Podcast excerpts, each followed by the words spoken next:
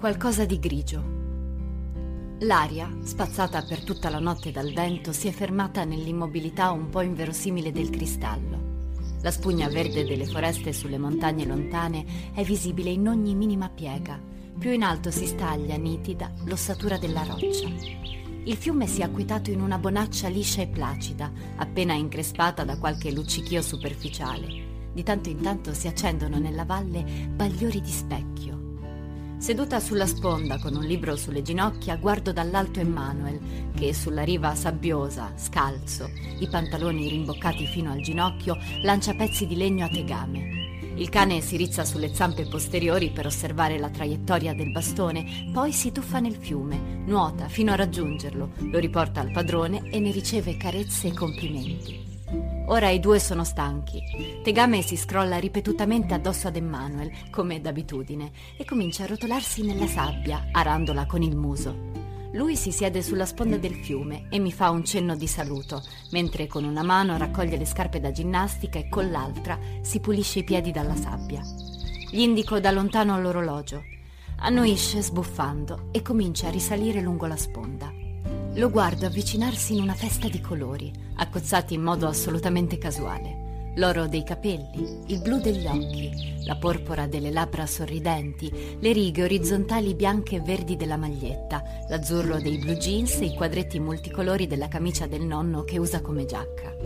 A giudicarlo secondo le convenzioni sociali lo si direbbe ridicolo, visto con gli occhi della natura. È stupendo. Accanto a lui Tegame, grigio e irsuto, pare il fantasma di un'istrice. Si lascia cadere nell'erba, appoggiandosi sui gomiti. Cuccia, Tegame! Intima al cane che tenta di asciugarmisi addosso. Lo accarezzo e ripeto l'ordine. L'animale si accuccia al sole ansimando, con la bocca aperta e la lingua a penzoloni, una stolta espressione di felicità sul muso. Subito però si alza e si mette a rotolarsi a pancia in su sul cadavere di qualche bestiola, strofinando coscienziosamente la schiena sui fetidi resti decomposti. Emanuel lo guarda perplesso. Secondo te perché lo fa? Credo che sia un riflesso condizionato. Gli sciacalli si rotolano sulle carogne per mimetizzare il loro odore. Quindi Tegame discende da uno sciacallo? Eh sì. Quante cose sai? Mi tolgo gli occhiali con gesto professorale. Sono nata un po' prima di te e poi ero una studentessa modello. Io. Senza allusioni, vero? Senza allusioni. Sta attento, ora lo sciacallo cercherà di trasmetterti il suo mimetismo odoroso strofinandosi addosso a te. E perché? Perché sei il suo padrone e vuole condividere tutto con te. Va. Gli lancia un bastone, il cane si allontana di corsa per recuperarlo e ritorna poco dopo con il pezzo di legno in bocca. Si accuccia e comincia a rosicchiarlo, tenendolo fra le zampe anteriori. Puzza moltissimo. Più tardi lo laverò e comunque non è uno sciacallo. Solleva il viso infantile che il leggero strabismo degli occhi e il broncio del labbro inferiore rendono un po' imperfetto e perciò più affascinante. Gli metto davanti il libro. Hai un quarto d'ora di tempo per ripassare il periodo ipotetico. Latino o greco? Greco, non vedi? Fra 20 minuti esatti ti interrogherò e se non lo saprai a memoria potrò essere molto vendicativa. Cosa mi farai? Probabilmente ti picchierò. Ci pensa su un attimo. Potrebbe piacermi. Mi fa un sorriso sciocco. Lo guardo severamente. Senti ragazzo, dobbiamo parlare. Si volta su un fianco appoggiandosi su un gomito. Ti ascolto. No, basta, siediti composto. Obbedisce, si siede a gambe incrociate. Lo sai, vero, che mi stai mettendo in condizione di non poter rispettare gli impegni presi con i tuoi? Più o meno. Più o meno un corno. Questo non è onesto da parte tua. Non approfittare del fatto che sei simpatico e che mi piace passare i pomeriggi con te. Sono simpatico. Abbastanza, ma non è questo il punto. Sul serio ti piace passare i pomeriggi con me? Non cambiare argomento. Non intendo continuare a illudere i tuoi. Stiamo perdendo tempo tutti e due. E io ho anche altro da fare nella vita. Scusami. Non sei scusato. Davvero non mi scusi? Ti giuro che non l'ho fatta apposta e poi il periodo ipotetico lo so abbastanza bene. Non sono cose che si possono sapere abbastanza bene, o si sanno o non si sanno. E adesso cerca di fare la persona seria e spiegami cosa non ti piace della scuola. Farei prima a spiegarti cosa mi piace. Non buttarla sul ridere, non sto scherzando.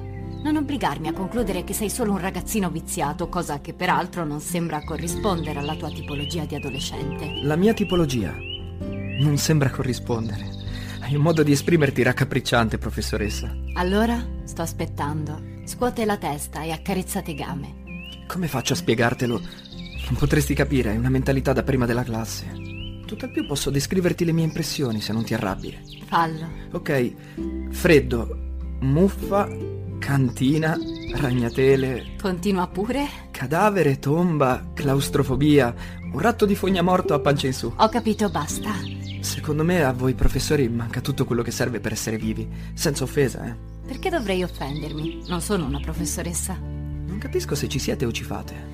Il gergo adolescenziale con me non attacca. Cerca di esprimerti in maniera più evoluta.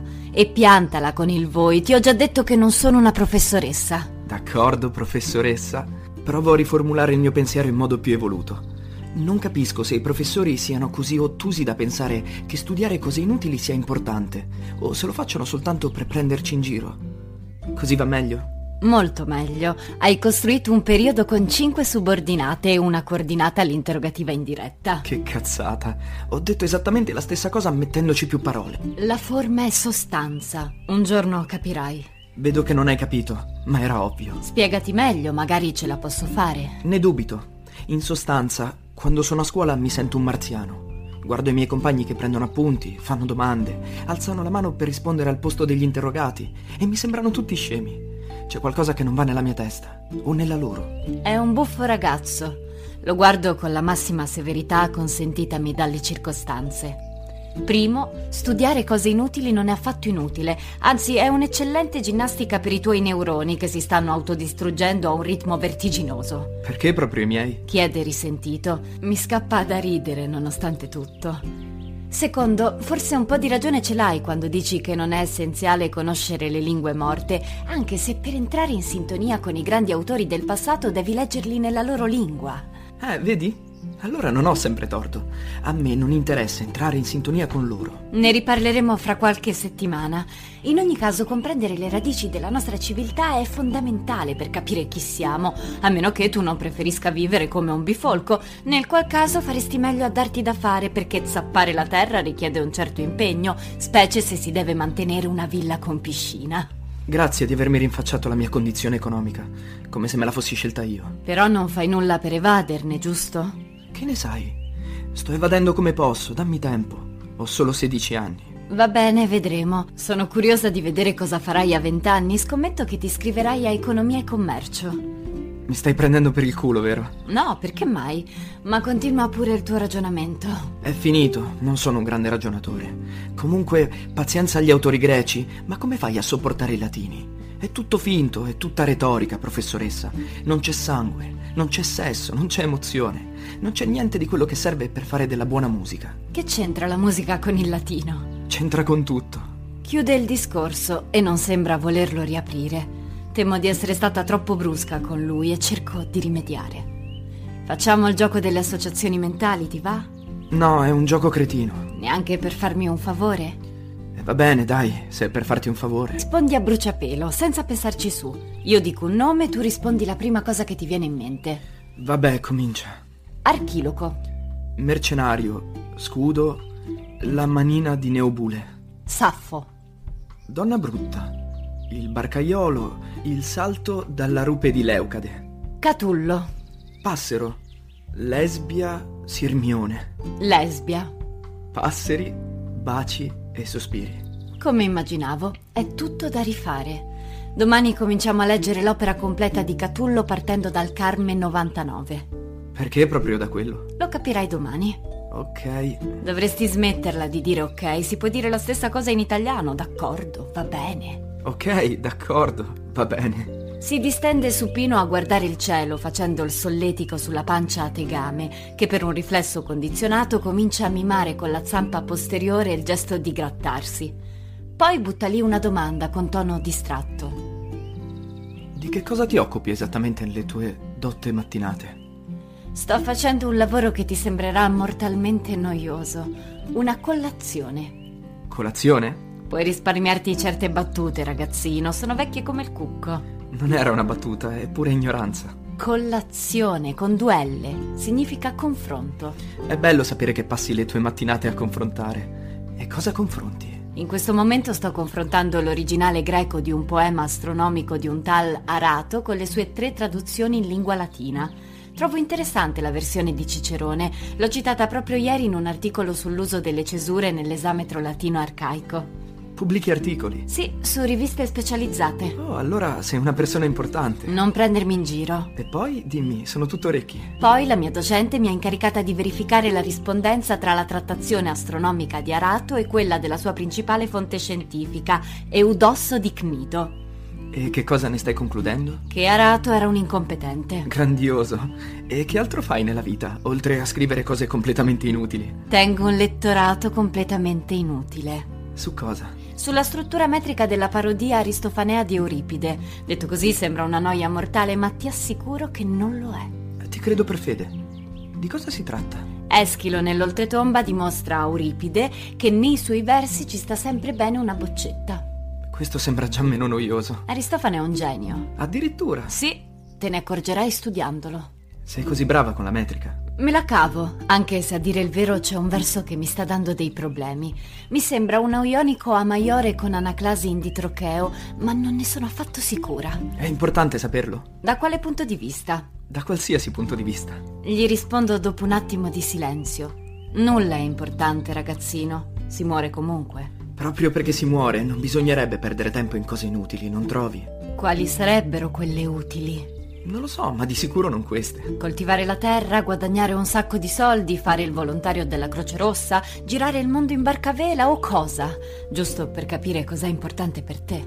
Lascia stare, ho detto una cazzata. E poi non vivo solo di questo, faccio anche altro nella vita. Tipo perdere tempo con me. Esatto, anche questo. C'è solo una persona che potrebbe convincermi a dedicarmi a tempo pieno alla filologia. Lo seguirei anche in capo al mondo se solo mi dicesse lascia tutto e vieni con me. Gesù Cristo? Non sei divertente, ragazzo. Non prendere tutto sul personale, dai. Dimmi chi è questo tizio che seguiresti anche in capo al mondo. Il professor Mostarda. Cosa insegna questo professore? Frittura delle patatine al McDonald's? Sempre più spiritoso. Il professor Mostarda insegna filologia classica all'Università di Lecce ed è un insigne storico dell'antichità. Farei qualsiasi cosa per lui, indagini assurde, ricerche noiose, lavori di compilazione. Lavorerei gratis, mi ci trasferirei anche subito. Così lontano? Sì, senza rimpianti. Restare a lavorare qui non ha senso. Perché? Troppo lungo da spiegare, fidati. E mio fratello? Tuo fratello mi conosce, capirebbe. Io non sono un tipo mondano, sto bene in mezzo ai libri e ai personaggi del passato. Cioè in mezzo ai morti. Sono molto più vivi della maggior parte delle persone che conosco. Lo sai che hai più o meno gli ideali di una talpa, prof? Se la pensi così smettiamo subito. Non voglio infliggerti i miei ideali da talpa. Ma no, che c'entra? Mi fa piacere che mi aiuti. Lo vedi che ci sto provando. È solo che, non so come dire, mi riesce difficile collegare una ragazza carina con cose così pallose. Resto per un attimo interdetta. Se voleva essere un complimento, ti è riuscito malissimo. Cosa dovrebbe fare secondo te una ragazza carina, la triccetta in tv, a calappiarsi un marito ricco?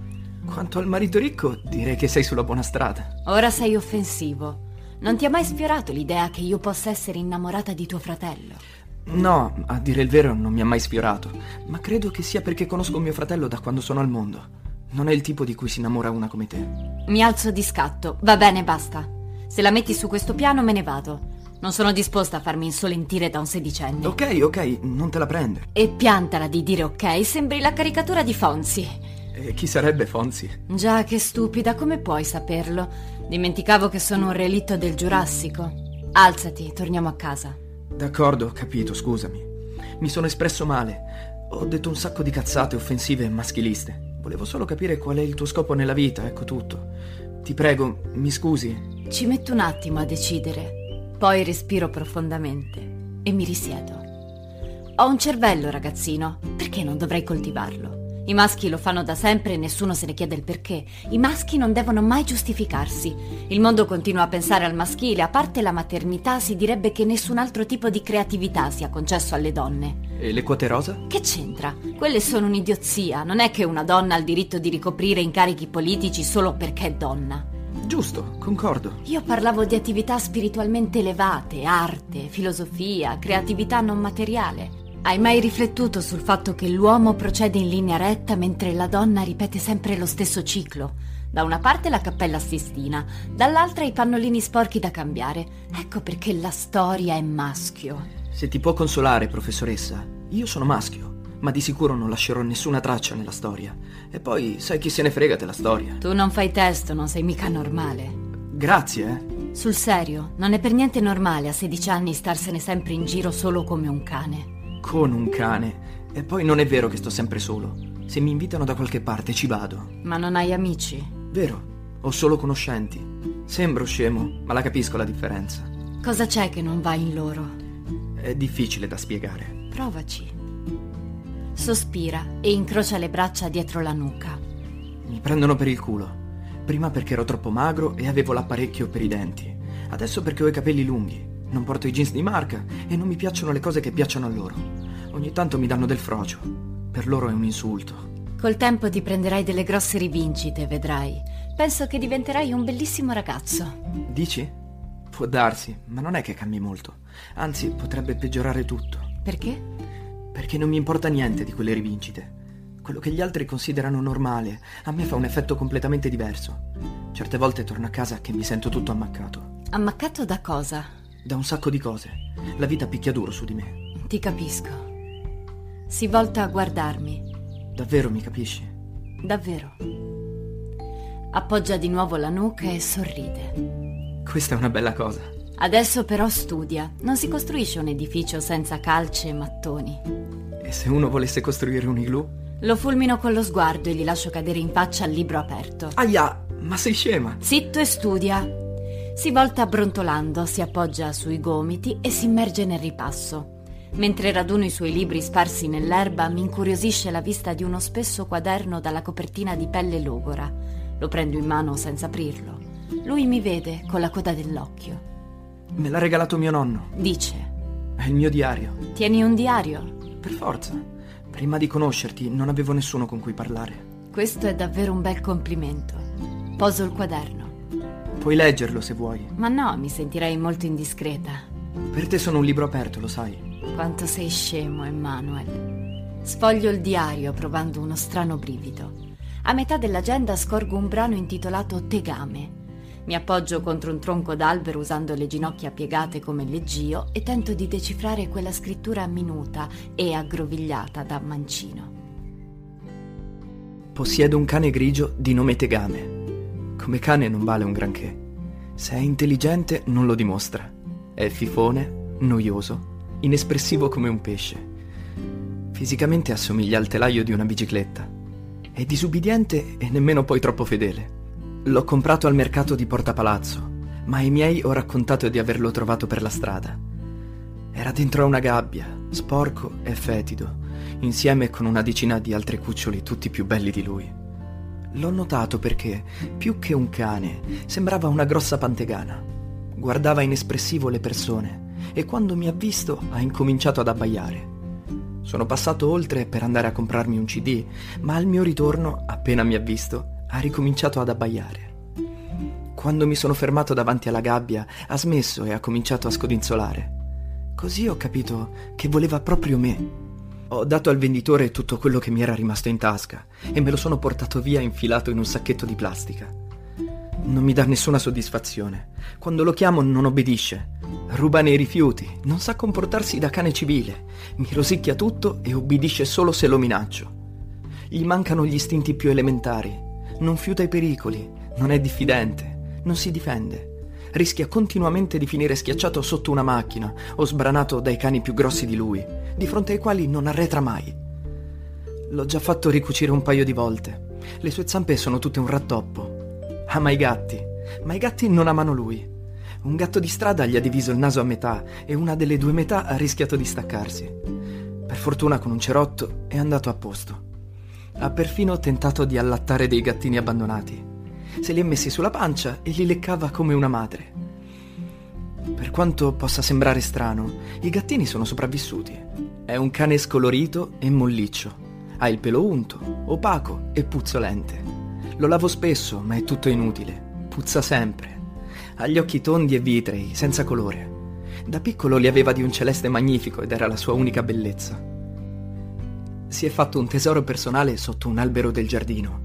Ha raccolto tutte le pigne che è riuscito a trovare. Uno straccio, un paio di fondi di bottiglia, un pezzo di carta stagnola e un passero morto.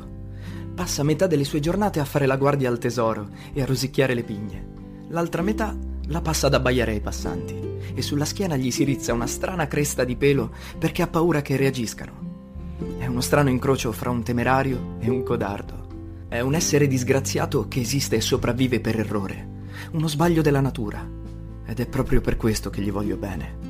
Non mi dà niente, forse nemmeno affetto, ma a me basta vederlo vivere, essere vivo e felice grazie a me. Questo mi ha fatto riflettere sul senso dell'amore. Io non mi innamorerò mai di una ragazza bella e fortunata.